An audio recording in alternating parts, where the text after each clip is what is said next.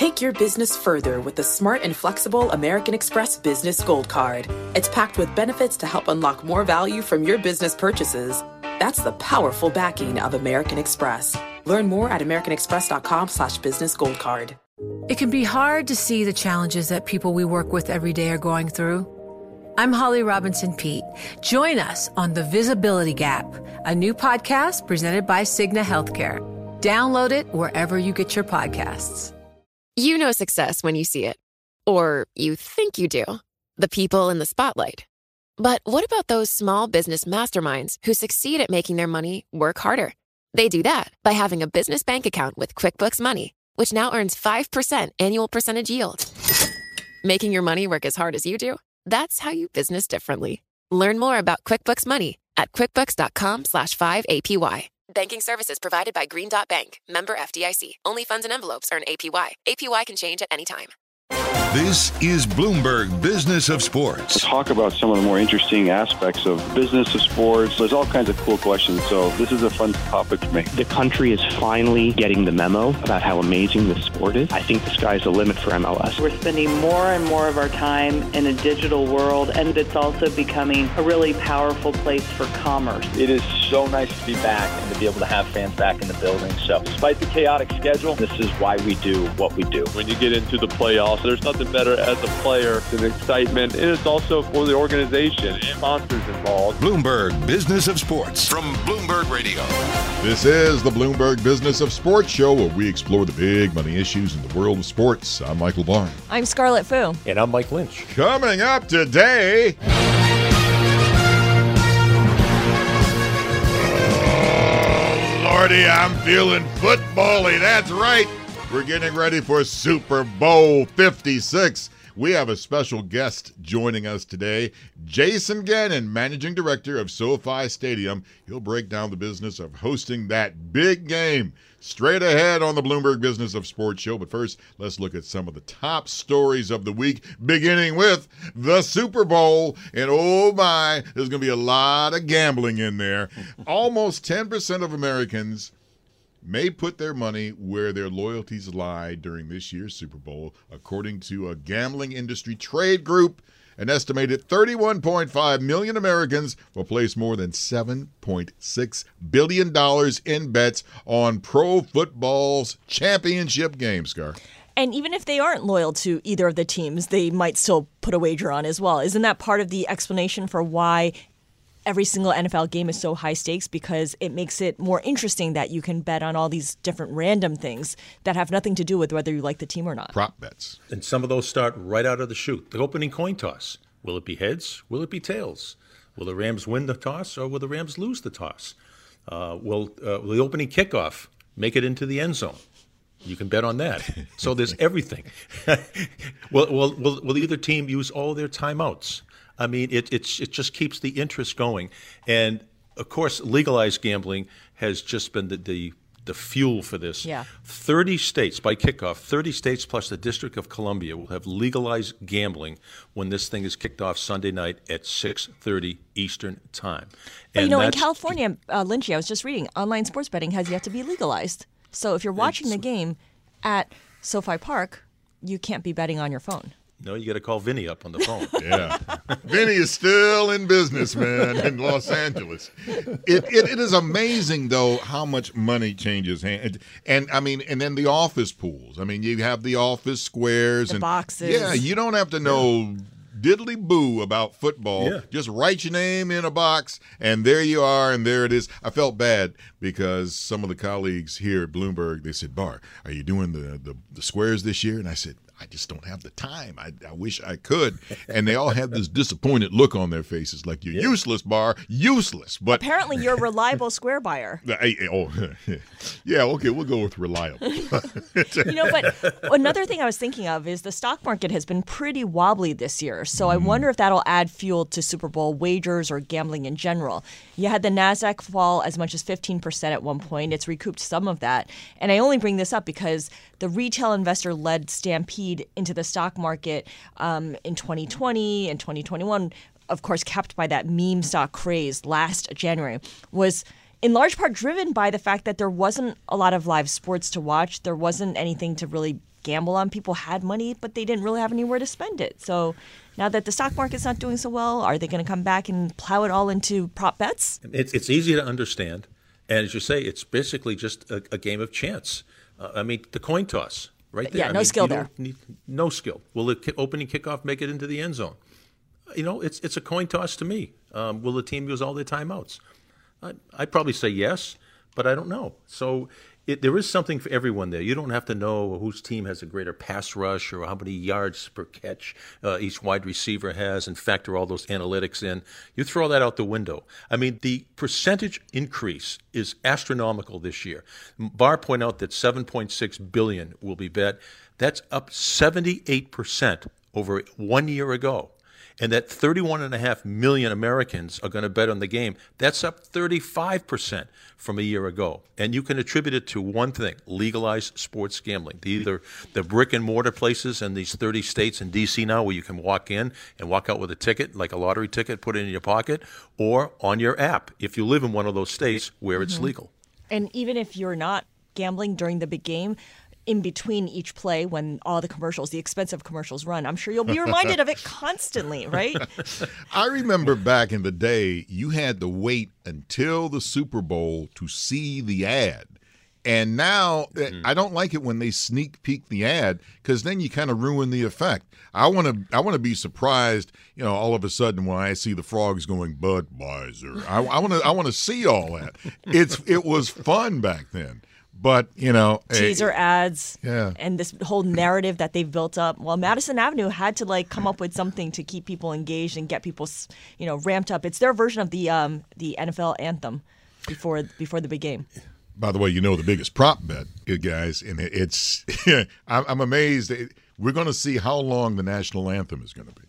That's the biggest prop bet. Oh yes, yeah. Who's singing the national anthem? By the way, do we know? That's a good point. I forgot, but yeah, it's it's a you know it, it it really is a lot of money that is changing hands, and never mind the betting, just the parties that people are going to go to. Stay safe, by the way, folks. You know, I know you guys are going to probably go out there and sneak out and go to a party somewhere, but uh, the the chicken wings and and all the food and everything, um, it's out there. The And chips and salsa. It's Mickey Guyton, by the way, who's singing Yes. the Mickey national Guyton. anthem. Yeah. So By the way, it's, it's every anthem singer is not it, the word Grammy and, and any anthem singer is always associated. Please welcome nine-time nominee for Grammy Awards, Miss Scarlet Fu. Oh, if only. Okay. And now officially for the song to end because we ran into this one time when uh, I think it was Gladys Knight I was she when she says and the home of the brave the end of the first brave that's it that's that's supposed to be the end of the anthem but I think she added another brave in there and, Oh. and and the people were going wild on That, that screws things up. big some time. houses were paying. No, we're doing it on the first Brave that ended. So keep your eye on that. Uh, see, that's what happens when you were. We may have to go to degenerate replay on the anthem. You can tell me we have, we have to go to replay on the anthem. They're gonna have to call back to New York to make a determination. Put the headset on. Did she say it yet? What happened? Um, Byron Allen. Speaking of football, uh, you remember him? He's the uh, media mogul. Uh, he is preparing a bid for the NFL's Denver Broncos. Scar. Yeah, and if he wins, he would become the first black majority owner of an NFL club at a time when the NFL is being rocked by accusations, allegations that it is there's systemic racism following Brian Flores's lawsuit. Uh, one thing I found interesting was that Byron Allen says Roger Goodell, the NFL commissioner, and Robert Kraft of Lynch's New England Patriots uh, approached him in November of 2019. Uh, back then, to ask him to consider buying an NFL club. So this is something he's been talking about, thinking about, and I guess conversing with people about for a while. Well, the timing is perfect. The time is ripe right now. I mean, the two head coaches most recently hired uh, are people, uh, coaches of color, and Mhm. now, uh, if Allen were to secure the the Denver Broncos, um, doesn't solve the problem, but it certainly is a step in the right direction. Yeah, he needs to find a group of investors. Maybe he has the money on his own. I don't know, but we know that the Broncos will go for somewhere in the neighborhood of what four billion dollars plus, Lynchy. Yeah, it's a very very lucrative franchise out there, and uh, uh, there, there are going to be a lot of people that are going to want to jump on board here. But this this is not going to be a one person purchase. So this is going to have to be uh, four billion dollars is a lot of dineros. Man, you talk about a profit. I mean, when the when the previous owners bought the team, I think they paid what twenty eight dollars and some S and H green stamps, and now they're going to get about four billion dollars. It, it would be the highest valuation of any pro team sold, I believe, if they hit yeah. that four billion figure. That's going to be amazing. Take your business further with the smart and flexible American Express Business Gold Card. You can earn four times points on your top two eligible spending categories every month, like transit, U.S. restaurants, and gas stations. That's the powerful backing of American Express. Four times points on up to $150,000 in purchases per year. Terms apply. Learn more at americanexpress.com slash business gold card. You know success when you see it. Or you think you do. The people in the spotlight. Athletes, actors, artists. But what about the people behind the scenes? You know, the ones who make it all happen. The lighting engineers, the sideline photographers, the caterers. They're small business masterminds. And if there's one thing they have in common, it's making their money work harder. That's why they have a business bank account with QuickBooks Money, where they are now earning a generous 5% annual percentage yield. Yes, 5% APY. Making your money work as hard as you do? That's how you business differently. Learn more about QuickBooks Money at quickbooks.com slash 5APY. Banking services provided by Green Dot Bank, member FDIC. Only funds and envelopes earn APY. APY can change at any time. It can be hard to see the challenges that people we work with every day are going through. I'm Holly Robinson Peete. Join us on The Visibility Gap, a new podcast presented by Cigna Healthcare. Download it wherever you get your podcasts. This is the Bloomberg Business of Sports show where we explore the big, I'm talking big money issues in the world of sports. I'm Michael Barr. There's a lot of money at stake this week. I'm Scarlet Fu. and I'm Mike Lynch. Coming up today, we speak with Jason Gannon, he's the managing director of SoFi Stadium, a host of Super Bowl 56. But first, let's start with former Miami Dolphins head coach Brian Flores. He has filed a lawsuit accusing the league and teams of violating civil rights laws, alleging discrimination in the hiring process. And for more, let's bring in our sports law expert, Marty Edel. He's with Goulston and Storrs Sports Law Practice. He's the co-chair and a law professor at Columbia. Marty, welcome to the show. Michael, it's so nice to be here. Thank you for having me. Mike, nice to speak with you. And Scarlet, it's a pleasure to meet you. Uh, this has totally rocked the league. Your thoughts, first of all, on the impact of this lawsuit and what it means for the game. Let me start off by what the naked allegations are. Uh, what Brian Flores has claimed was systemic racism in the hiring and maintenance of head coaches in the NFL. Um, this is huge. Whether the lawsuit itself has any gains any traction is another question, which we can get to if you'd like later. But right now, the public relations fallout has to be overwhelmingly against uh, the NFL. That being the case, there are a couple of charges he makes in his suit. Um, he talks about how he was ordered to tank games so that the Dolphins could get a higher draft pick. Uh, he was kind of ordered by the owner.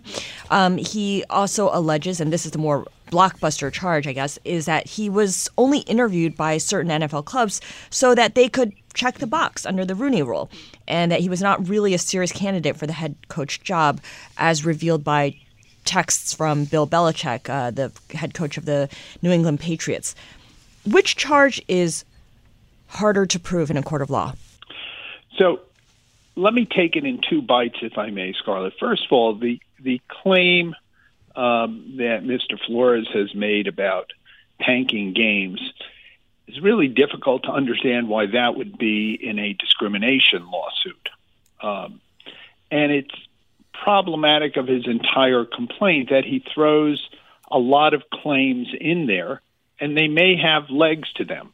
Um, but he throws a lot of claims which really have no basis in a discrimination claim, but cast the NFL in a poor light. So if you go to then the second point that you mentioned, which is sham interviews, I think that's what Mr. Flores refers to them in his complaint, that could be more significant. Um, because you have the Rooney Rule. It was a rule that was adopted in 2003 and amended two years ago, which requires NFL teams to interview a minimum of two minority candidates for a head coaching position. If it, if it is the truth, as Mr. Flores claims, which he'll have, he may have the chance to take discovery on if his case survives. It'll be interesting to see whether this was just a series of sham interviews and a number of owners did not have any interest in hiring a minority candidate, or if he just didn't stack up with some of the other candidates. Uh, hi, Marty. Again, this is Mike Lynch up in, in Boston. So you use the word traction. How does this lawsuit get traction? All right. So, a great question. So, what Mr. Flores has done is he's filed a claim which is called a class action and into it he's thrown a whole bunch of allegations. You're going to see a concerted effort once we get beyond the public relations uh, part. You're going to see a concerted effort by the defendants first to say that this does not this is not an appropriate claim for a class action. That's going to delay resolution for a, an amount of time, six months, a year, maybe a year and a half while the defendants are able to take what's called class discovery, which does not go to the merits. So the case will be in this legal limbo for that time. If it is determined that uh, Brian Flores has a viable class action, then in all likelihood the defendants will move to dismiss the claims uh, under the applicable law, again delaying resolution on the merits or even taking discovery on the merits for the period of time that the motion to dismiss needs to get decided, probably another six months or so. So, as you can tell, we're talking about an extended period of time before Mr. Flores's lawsuit can really see the light of day in terms of whether he's able to take what we call merits discovery or discovery on the merits. And that's only assuming he survives those two motions that I just mentioned. So that's what I meant by traction. If he gets to the point where he can uh, take merits discovery, then there's going to be questions about what information is confidential and can't be disclosed to, of all folks, the media um, or the consuming public, and what is fair game for disclosure probably another set of uh, motions and delays uh, before you get to the point at which the parties can get evidence to prove their claims. From where you sit, having practiced law and, and covered the sports industry at large, sports law over, overall, not limited to the NFL, what is specific about the culture of the NFL that has led to this that hasn't led to a similar problem in the MLB and NBA? I have pondered over that for literally decades now without coming to a hard and fast conclusion. I'd like to think it is not systemic racism in the NFL. I think the NFL itself, as an, an entity, um, has tried to pave the way for opportunities for people of color, for people who are not of color, but it hasn't worked. I'm not sure why once upon a time, I would have said that it's because the NFL has a group of owners which aren't as varied as some of the ownership interests elsewhere. They had fewer corporations and more individuals in ownership positions than some of the other leagues. But that really isn't the case anymore. And there certainly are very qualified people of color who could be who should be head coaches. Marty Edel, with Goulston and Storrs sports law practice co-chair and Columbia law professor. You are the man, and you are always our sports law expert. Thank you, sir. Thank you so much for having me. It's been a pleasure. This is the Bloomberg Business of Sports show, where we explore the big money issues in the world of sports. I'm Scarlet Fu here with Mike Lynch and Michael Barr stepping aside for this next conversation, but he will be back later on in the show. Today, we are speaking with Jason Gannon. He is managing director of One SoFi Stadium and Hollywood Park, which, of course, you know as the host venue for Super Bowl 56. Jason, thank you so much for joining us. I know this has been a super busy couple of weeks for you. Taking a step back for a moment, taking a deep breath, what would you say has been the biggest logistical hurdle that you've had to overcome preparing for the big game?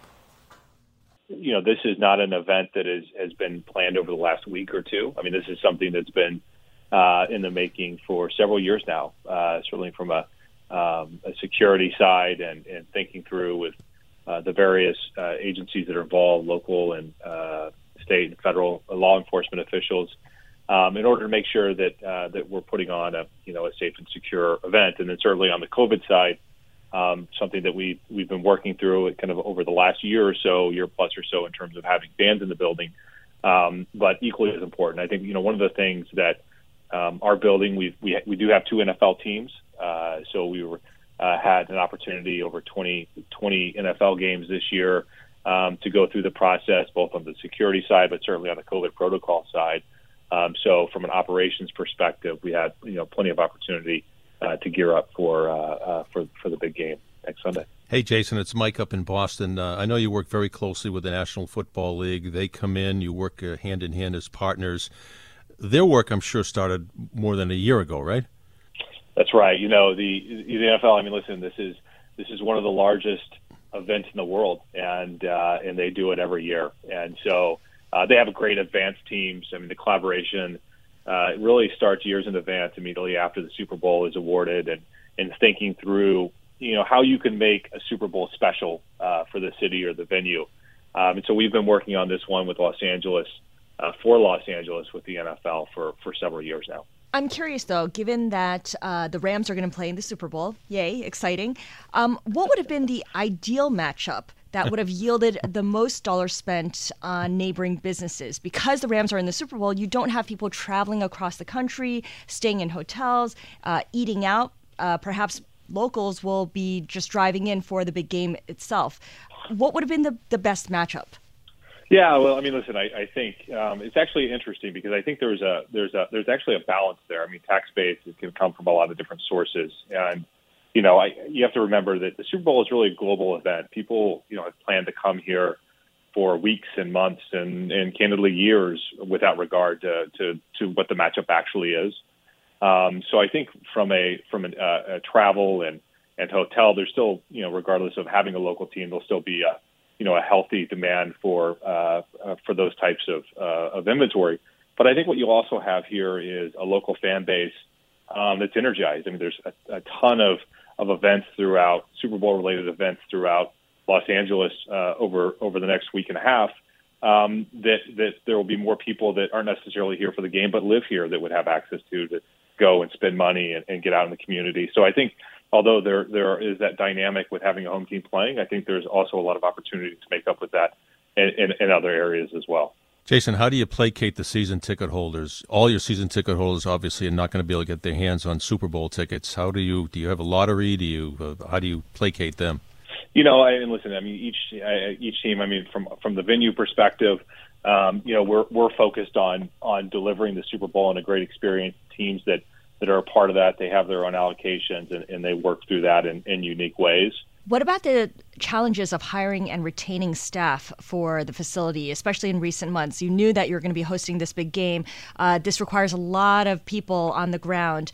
And we know that there is this labor mismatch right now where there are a lot of jobs available. There are people who are looking for jobs, but it's difficult to fill the positions that are open. You know, I mean, we have, uh, you know, again, having two NFL football teams, um, you know, we've had over a million people in our building in a few short months, say about six months or so since we've been able to have fans. Um, and, you know, we have a, in, in the foreseeable future, we have a, you know, a strong list of events really to, um, you know, to keep the workforce active here at SoFi Stadium at Hollywood Park. I think you know one of the things for an event like the Super Bowl is from a from a workforce perspective, it's, it is truly a, a regional draw. Um, so so pulling on resources um, throughout all of Southern California, and you know working with vendors who who have those resources to make sure and those networks to make sure that, that we're fully staffed and and that's obviously it's, it's, an important part and it, and it involves uh, a lot of uh, advancement uh, uh planning. So part of it is if you tell enough people this is for the Super Bowl, they want to they want to do the job because it's a once in a lifetime opportunity. Yeah, I mean, listen, I, I, I would be lying if I said it. It, it wouldn't be uh, uh, that, an element of attraction there to get in the building, uh, but also to you know to be a part of uh, you know delivering something that's so unique and being a part of of creating a memorable experience for so many people and uh, in, in an event like the Super Bowl. Jason, this is sort of unique. Uh, you were scheduled to have the Super Bowl last year, and this was Tampa Bay was supposed to have it this year, and you flip flop. Tampa Bay won; they had a home game. Now the Rams get a home game. Did that extra year help you a little bit in terms of logistics and preparation? Yeah, I mean, listen, I mean, like I, I think uh, having an extra year certainly you know helps. Um, you know, I think getting obviously going through the, the, the challenges with COVID and you know the, the dynamic um, you know, being able to kind of come out of that in regard to, to getting full capacity, that's obviously very important. And, um, and then, you know, I think, listen, I mean, uh, I, I guess that the, the probably for, for both teams having, having that year probably worked out, uh, worked out good in terms of being able to have that, that home field work out the way it did. Yeah, but at the same time, um, I remember Lynchy Barr and I had talked about how back in January, NFL officials were exploring backup plans to perhaps change the Super Bowl venue to Texas in case um, COVID was still raging and California began imposing COVID restrictions. Uh, to what extent were you privy to any of those conversations at all, or was the matter entirely out of your hands?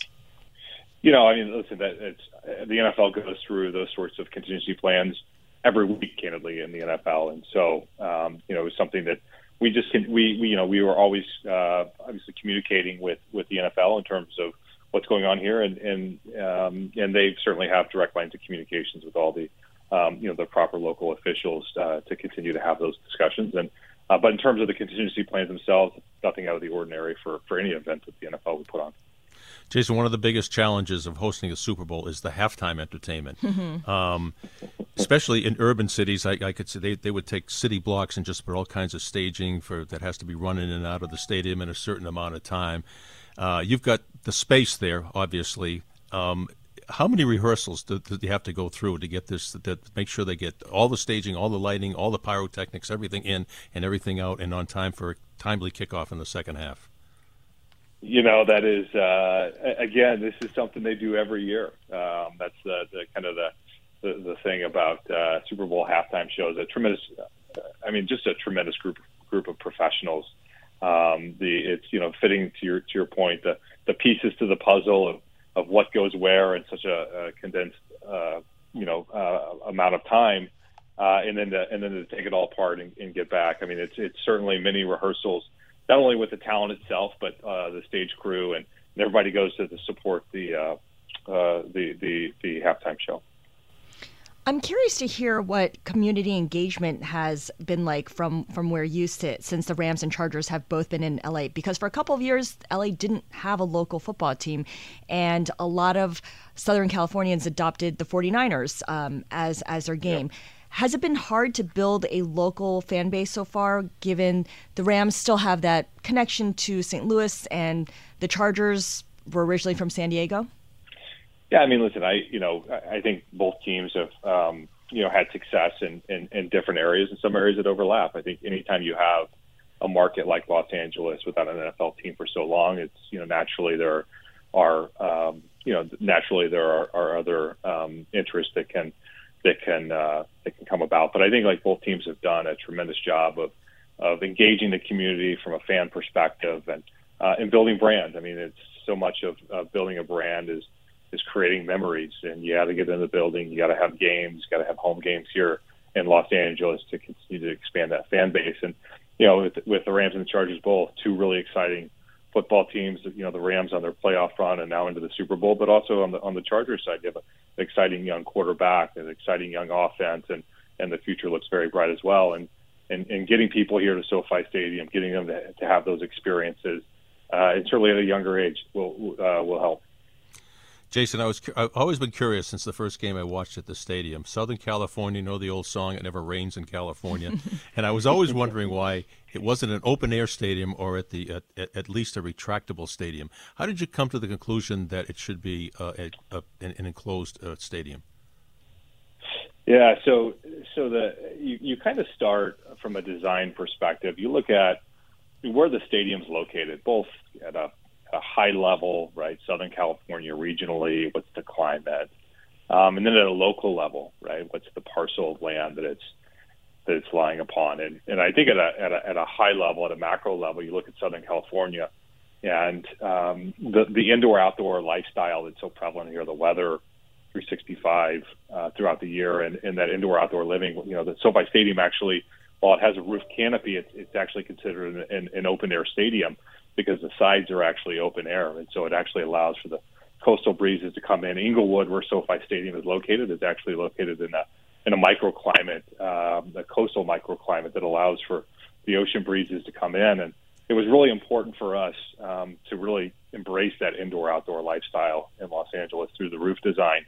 Um, it was important, but you know, the roof itself, um, it, it really for us, there's the architectural presence that, that it uh, that it has from an iconic perspective, the venue from an architecture, uh, the long-spanning roof and the curvature of the roof, um, just from a uh, just from a placemaking and uh, a landmark was important for us, but also the climate certainty. Um, you want to be able to use this venue 365, but also go out and talk about the venue to prospective mm. events with climate certainty. And so, and all over the world. I mean, see, like Los Angeles is attracting events from all over the world, and know that in five years, six years, seven years from now, there's no question that the weather will be, yeah, you know, what you know, whether it will be sunny on a certain day. So the climate certainty was also really important in our decision to put a canopy on.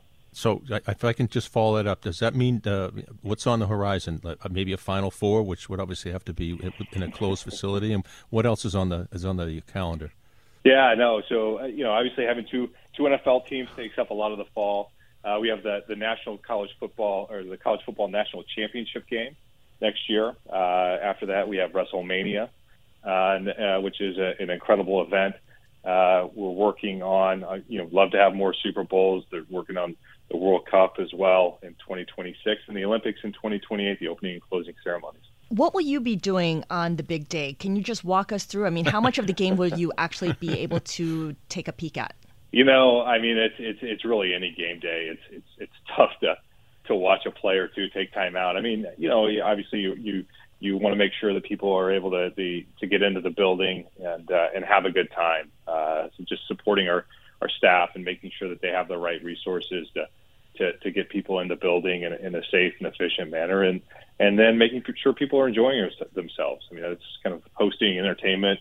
It's like you're having somebody in your house. You want to mm-hmm. make sure that they're having a good time and going around engaging the fans and the partners and and uh, and making sure that they, they have a good time. Bloomberg had a fantastic story about the Super Bowl ads that are coming out. And of course, a lot of the companies, um, the advertisers, have already put out teaser ads. And mm-hmm. the theme apparently for this year is that people are feeling better. They want to get out. They want to return to normal, relax a little bit after last year, which was very much, um, you know, stay safe. Uh, we're with you. We feel you. The Super Bowl really does reflect trends in the country. And if you want to know how America's feeling, you, you look at the Super Bowl. So I'm curious from where you sit, how do you think the mood of the country has changed from the start of the NFL season to now when we're about to host the Super Bowl? Yeah, I mean, I, I think it continues to be a crescendo of, of, you know, trying to get back to normal, you know, and um, I can tell you there's just been a tremendous level of, of excitement here, uh, buzz, right? That the need for these shared experiences to, to get out, to, to see the live entertainment, um, and then certainly uh, everything that the Super Bowl stands for in that regard. And I, I know certainly here in Los Angeles, there's a, there's a big buzz, but also, um, you know, those coming in from, from elsewhere throughout the country or around the world, um, really, you know, kind of the, the thought to, to, to get back to normal. And uh, we're seeing a lot of that in a lot of the conversations um, that we're having with our partners. Uh, this has to be just, just the icing on the cake. I mean, the Rams win the NFC Championship. They're in the Super Bowl. And Mr. Kroenke, uh, you know, put the, you guys put this stadium together. Uh, it, it's hard to believe it's happened so swiftly since this the plans rolled out for SoFi Stadium. You know, as who would have thought that? You know, not even sure you could script it. You know, as as special as it has been. And you know, that's you know the thing. I mean, Stan Kroenke and, and his commitment to Los Angeles. I mean, this is um, you know the Super Bowl hasn't been here in uh, you know nearly 30 years, and it's it's an event that wouldn't be coming back to Los Angeles, you know, but for his commitment um, to deliver SoFi Stadium. And, and you look at what that means both in terms of this event you know, estimates of uh, upwards of almost $500 million of impact to the region, um, of which over $50 million here in the Inglewood community. And, and those are the types of impacts that, you know, that our organization and, and, and Stan Kroenke uh, uh, continues to deliver on. And of course, you had mentioned earlier the 2028 Olympic Games. Uh, you'll be playing a role there. I'm, I'm wondering, given the 2022 Olympics are taking place right now, how much of that do you look at to see um, to, to get ideas for what you will be asked to do in 2028?